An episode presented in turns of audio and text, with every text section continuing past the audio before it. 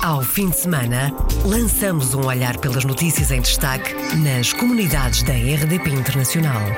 As reportagens, os protagonistas e os acontecimentos na revista da semana. Edição de Virgílio Luís Silva. Em destaque neste programa, o estudo académico de Pedro Rupio, que constata que a comunidade portuguesa é entre as estrangeiras a que menos participa nas eleições autárquicas belgas. Em destaque também a MAPS, que ajudou 21 portugueses a obterem a nacionalidade norte-americana no ano fiscal de 2019. E ainda em destaque as comemorações dos 170 anos da chegada dos primeiros açorianos à Bermuda. Bem-vindo à Revista da Semana. Revista da Semana. Iniciamos esta revista da semana com o recenseamento automático para os estrangeiros na Bélgica, com vista a uma maior participação da comunidade portuguesa nas eleições autárquicas belgas. Esta é uma das pistas do primeiro estudo académico sobre a comunidade portuguesa na Bélgica.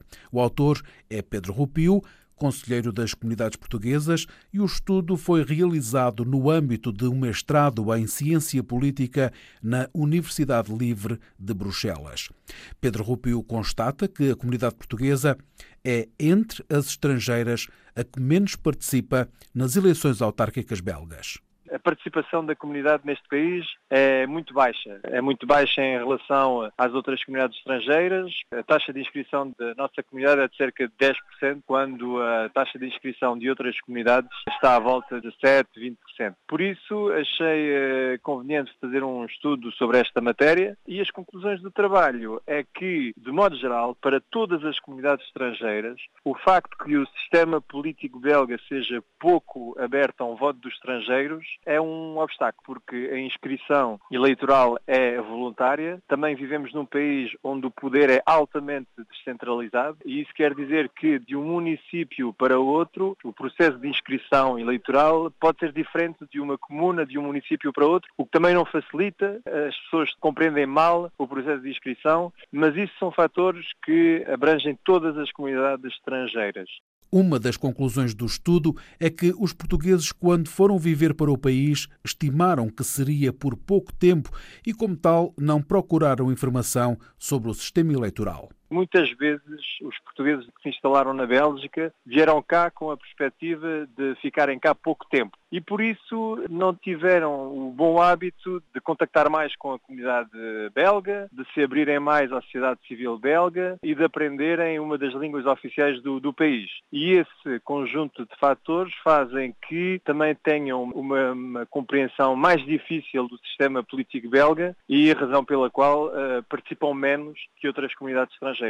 Para inverter a situação, Pedro Rupio apresenta neste estudo caminhos para o futuro, desde logo o recenseamento eleitoral automático para os estrangeiros o recenseamento eleitoral automático para todos os estrangeiros, para que todos os estrangeiros estejam eh, automaticamente inscritos nas listas eleitorais locais, autárquicas. Isso eh, certamente que poderia ser uma mais-valia a uma maior participação das comunidades estrangeiras, nomeadamente da comunidade portuguesa. Pedro Rupio, conselheiro das comunidades portuguesas na Bélgica, em declarações à RDP Internacional. Pedro Rupio realizou um estudo sobre a comunidade portuguesa em terras belgas, naquele que é o primeiro trabalho académico sobre a comunidade portuguesa na Bélgica. 21 portugueses obtiveram a nacionalidade norte-americana no ano fiscal de 2019, com a ajuda da MAPS, a Aliança dos Falantes de Português de Massachusetts. Números apresentados à RDP Internacional por Isidro Fagundes, diretor de comunicação da MAPS. No total ajudamos mais de 20 mil pessoas com todos os nossos serviços, que são, que são variados, mas na, na assistência à cidadania americana ajudámos 492 pessoas de 35 países diferentes. A maior parte dessas pessoas vêm do Brasil, 57% dessas pessoas são do Brasil, seguidas de Cabo Verde, e Portugal aparece em quarto lugar. Nós ajudamos 21 pessoas vindas de Portugal a tornarem cidadãos americanos no, no ano passado. Dessas pessoas que se, e dessas pessoas que ajudaram a tornarem cidadãos americanos, qual era o perfil? Novos emigrantes portugueses nos Estados Unidos, pessoas que já aí estão há bastante tempo? É, é variado. Eu, eu, diria que a maioria são, são pessoas que estão cá há alguns anos, que não, não estão cá há 20 ou 30 anos, como é o caso da, da, maior parte dos imigrantes portugueses cá. Eu diria que são pessoas relativamente jovens que, que vieram para cá, se calhar, durante a, durante a altura da, da crise, da crise económica e que, que agora já, já, já preenchem esses critérios para se tornarem cidadãos americanos. Quais são então os requisitos para obter a cidadania norte-americana? A resposta com Isidro Fagundes para alguém se tornar cidadão americano tem que, tem que passar por várias etapas. A primeira é garantir a, a, residência permanente, que é o green card, não é? E depois eh, tem que esperar ou três anos se for casado com um cidadão americano, ou cinco, se esse processo não for iniciado através do casamento. E então, passados estes cinco anos, a pessoa fica, fica habilitada a se candidatar a ser cidadão americano, se não tiver nenhum problema com a justiça ou outros, outros problemas. Isidro Fagundes, diretor de comunicação da MAPS, a Aliança de Falantes de Português de Massachusetts, a apresentar à RDP Internacional o trabalho realizado pela instituição no último ano fiscal de junho do ano passado a julho deste ano. Pelo menos 80 açorianos emigraram este ano para a Bermuda, onde se estima que 20 a 25% da população seja de origem portuguesa, maioritariamente açorianos. Os números da imigração foram apurados pela Direção Regional das Comunidades. O presidente do Governo Regional dos Açores passou três dias na Ilha da Bermuda para celebrar os 170 anos da chegada dos primeiros açorianos. Há obstáculos à entrada no território, onde a reforma da lei da imigração ainda não foi feita e há dificuldades na obtenção de vistos de trabalho, mas o chefe do governo da Bermuda promete mudanças. Foi o que registou a enviada especial da RDP à Bermuda, Sandra Pimenta, no final desta visita. Balanço muito positivo da visita oficial de três dias à Bermuda do presidente do governo regional dos Açores. Uma visita em que o contacto com a comunidade portuguesa, principalmente a açoriana, foi uma constante. Da forma como as instituições políticas, nomeadamente o governo da Bermuda e o Premier, Encaram este contributo e esse papel que os portugueses, maioritariamente açorianos, desempenham aqui na, na Bermuda. O balanço é positivo. Foi uma visita que permitiu, no fundo, contatar com a nossa comunidade do ponto de vista de conhecer a forma como está inserida, os desafios que considera ter pela frente e a forma como também, da parte do Governo dos Açores, nós podemos ajudar a vencer esses mesmos desafios. Vasco Cordeiro, presidente do Governo Regional dos Açores, na despedida da Bermuda, onde ainda houve tempo para um breve encontro com o Premier David Burt. Em cima da mesa, as dificuldades sentidas pelos portugueses para trabalhar no território. O líder bermudiano mostrou-se sensível a este problema e prometeu algumas mudanças no futuro. A mensagem que deixo aos açorianos que vivem nas Bermudas é este governo tem o histórico de lutar pelos direitos dessas pessoas e vamos continuar a ser esse governo progressista que não esquece esses assuntos to be that progressive government to push forward on those particular issues. So I know that there are some challenges that are being Sei que há desafios, mas também sei e partilhei com o vosso presidente que a nível parlamentar estão em marcha mudanças nesse sentido. David Bird, premier da Bermuda, que entretanto já aceitou o convite feito pelo presidente Vasco Cordeiro para visitar a região já no próximo ano. E assim terminou mais uma visita oficial, desta vez à Bermuda, onde quase 20% da população é de origem açoriana. Há portugueses na Bermuda em quase todas as atividades económicas. Foi há 170 anos que chegaram os primeiros. Na segunda-feira foi feriado para homenagear os portugueses e foi inaugurada a Casa dos Açores. Entretanto, já está em funcionamento a plataforma de recenseamento de açorianos no mundo, no seguimento do Conselho da Diáspora Açoriana, criado este ano. O anúncio foi feito pelo presidente do Governo Regional dos Açores, num jantar de convívio com a comunidade açoriana e lusodescendente descendente no domingo passado, segundo dia da visita à Bermuda. A comunidade portuguesa está estimada entre 20 a 25% da população e destes 90% são de origem açoriana. Um lusodescendente a viver na Venezuela, filho de madeirenses, criou uma organização não governamental que ajuda pessoas em situação de sem-abrigo e de toxicodependência. A ajuda surge a partir da terapia do riso. Francisco Soares viveu na rua devido à dependência das drogas. Explica como nasceu esta organização. Surge porque eu vivo uma experiência pessoal de estar, de viver na rua. Muito, muito jovem, eh, tocou viver a, a situação de estar, de morar na rua. E então, aquela experiência, que em meu caso foi por razões de adicção, naquele momento, eh, ficou, marcou-me muito, porque a realidade das pessoas em situação de rua é muito forte. As pessoas, quando moram na rua, têm umas vivências muito fortes. De aí sai a intenção de ajudar e trabalhar eh, em, em, a favor das pessoas em situação de rua. O mal da nossa humanidade em, neste momento é a discriminação. Ajuda que Francisco Soares considera que não está reservada apenas a este tipo de organizações e aos governos, mas a todos os cidadãos. Há cada vez mais portugueses a quererem regressar a Portugal e por isso o governo deve reabrir a conta poupança imigrante. O apelo é de Graciano Coutinho, decano dos jornalistas portugueses no Brasil, onde vive há mais de 50 anos e que está a fazer as malas para, no ano que vem, regressar a Portugal. A RDP Internacional Graciano Coutinho considera que a conta poupança imigrante é um dos caminhos para apoiar o regresso eu até fazia um apelo de que reabrissem a poupança crédito, que foi um êxito no passado, porque há interesse dos portugueses que estão lá fora em vir para a sua terra por conta própria, não com, com o apoio do Estado.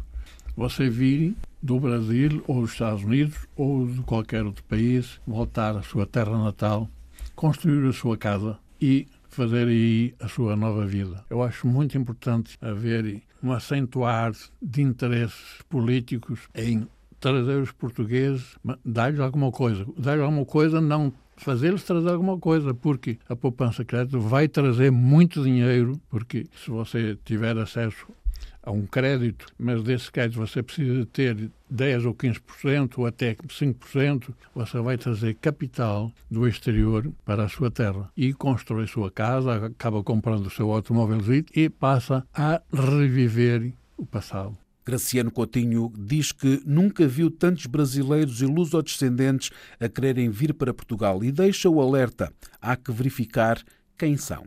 Não são só os lusodescendentes, é impressionante o número de brasileiros que, por ouvir falar bem de Portugal, querem vir aqui eh, não fechar as portas, mas fiscalizar um pouco para que não venham pessoas que não são gratas ao Brasil claro, não serão gratas com certeza a Portugal. Esse é um dos problemas que os portugueses que lá residem dizem, não, tem que fechar a porta, não podem ir para Portugal qualquer um, tem que haver uma certa restrição. Não, há, não vejo sobre restrição. Há apenas que verificar realmente quem é que vem e a que título vem.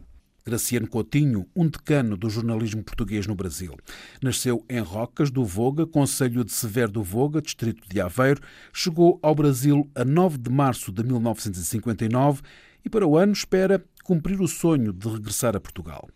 Os números deste ano ainda não estão fechados, mas no ano passado estudavam no ensino superior em Portugal mais de 450 estudantes vindos do Luxemburgo a Feira do Estudante realizou-se na quarta e quinta-feira com a participação de Portugal.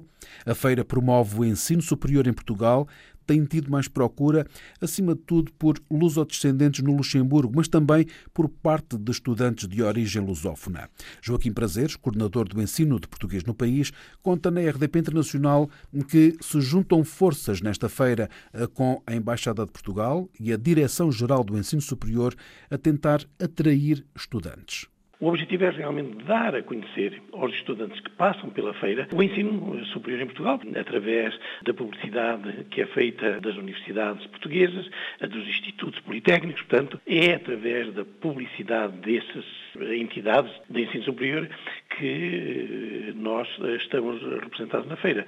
E eu penso com algum sucesso, se considerarmos os números de alunos que fizeram escolaridade no Luxemburgo e que neste momento estão no ensino superior em Portugal. O ano passado eram mais de 450 alunos que fizeram escolaridade no Luxemburgo e que neste momento estão a estudar no ensino superior em Portugal. Tem havido um crescimento do interesse por parte dos lusodescendentes em fazer o ensino superior em Portugal? Notamos, aliás, a participação no Estado de Portugal tem sido cada vez maior. Muitos deles, efetivamente, alunos de origem portuguesa e não só, e lusófona, portanto, também de outros países. A DGES também vai realizar uma sessão de esclarecimento no Centro Cultural Português. A DGES, que é a Direção-Geral do Ensino Geral do Superior. Ensino Superior, portanto, de informação, de esclarecimento, tanto aos alunos que pretendam estudar para Portugal, sobre as condições de acesso ao ensino superior em Portugal. É importante porque existe um contingente especial para a imigração e, muitas vezes, ao longo do ano, nós temos alunos que nos vêm perguntar o que têm que fazer para estar para Portugal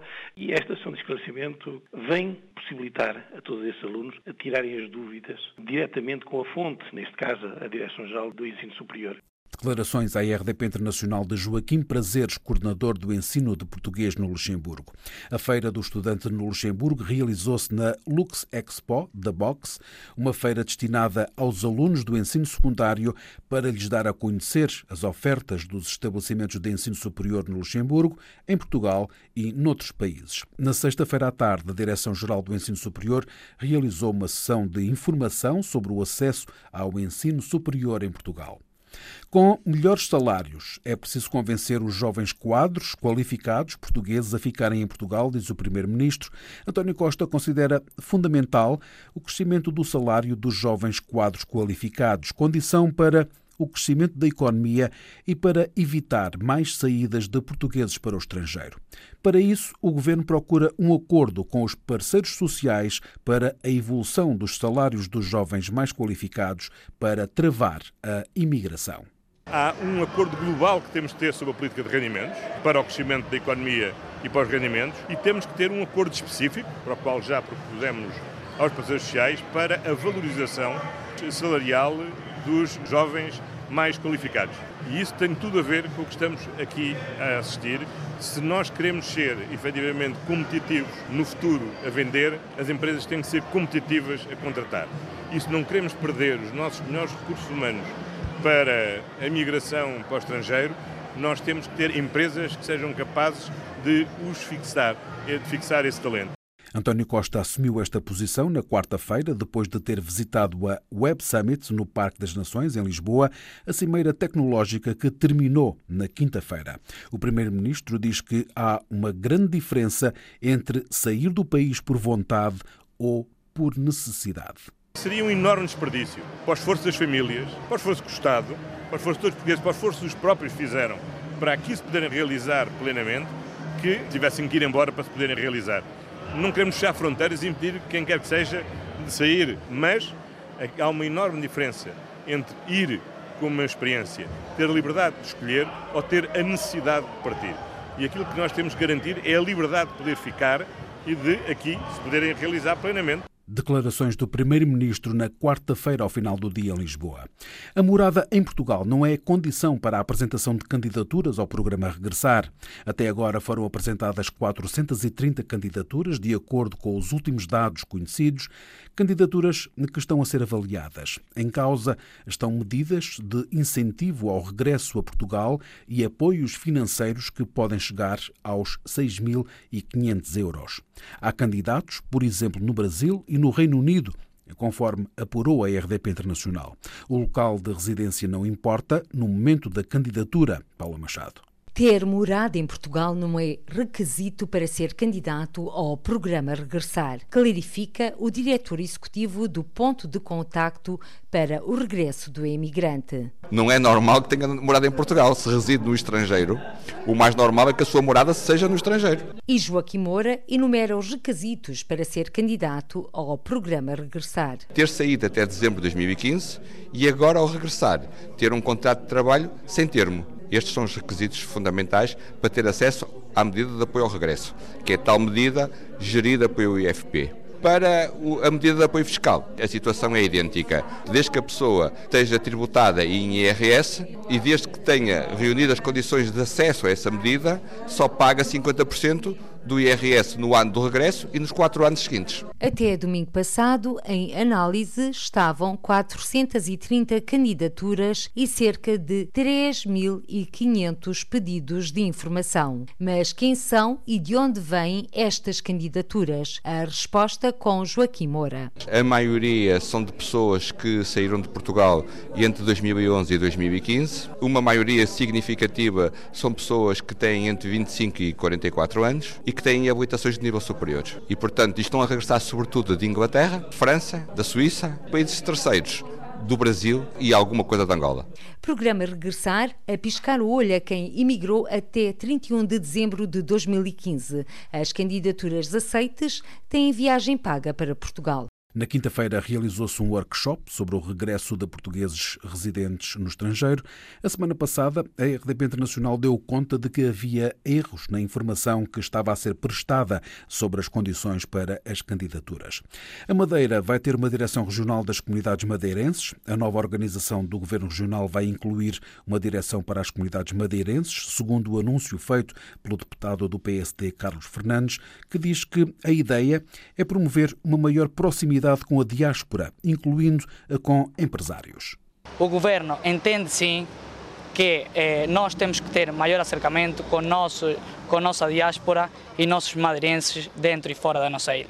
Também queremos anunciar uma medida que será de cooperação externa, que estará também incluída no, nesta direção regional, que isto trairá consigo, quer trazer consigo uma maior integração por parte dos nossos empresários fora da Madeira que querem vir cá, que querem vir à Madeira investir e vão ter um acompanhamento e vão ter a maior atenção para poder desenvolver e trazer emprego e trabalho a nossos eh, madeirenses cá na ilha. O anúncio do deputado da Madeira, Carlos Fernandes. Encerramos esta revista da semana com a homenagem a um português que ajudou a erguer o Brasil. Martim Soares Moreno foi o militar que no século XVII fundou o Ceará, ajudou a defender o território e fez ponte com os indígenas do Brasil.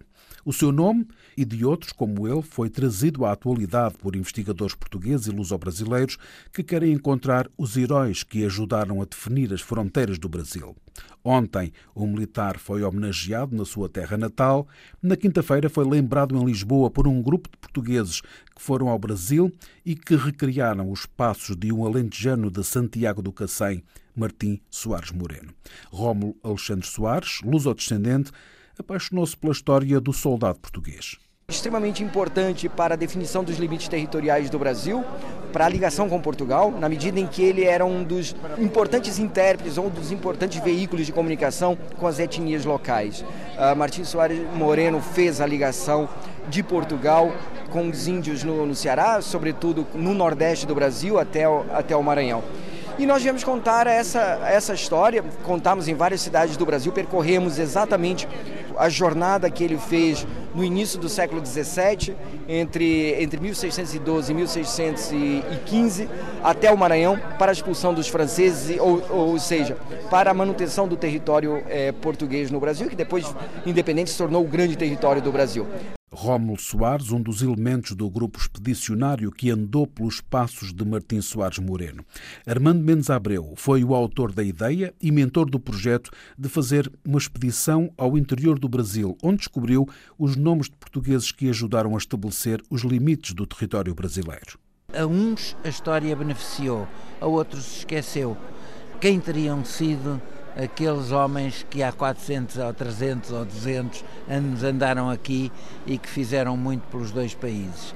E é sempre através dessa, dessa dúvida e dessa curiosidade que eu vou levantando nomes eh, como Pedro Teixeira, foi o homem que deu a Amazónia ao, ao, Brasil. E agora, em sequência, surge o Martim Soares Moreno para o Nordeste brasileiro e para a, a formação do Ceará e a expulsão dos franceses no Maranhão.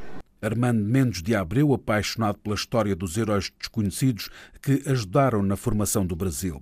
Um português no século XVII foi preponderante na construção do Brasil, lutou contra os franceses no estado de Ceará, dando uma ajuda importante na consolidação do poder português naquela região brasileira. A Martim Soares Moreno é atribuída a fundação do Ceará, foi recordado na quinta-feira na Sociedade Portuguesa de Geografia, aqui em Lisboa. Fechamos assim esta revista da semana. Ao fim de semana, lançamos um olhar pelas notícias em destaque nas comunidades da RDP Internacional. As reportagens, os protagonistas e os acontecimentos na revista da semana. Edição de Virgílio Luís Silva.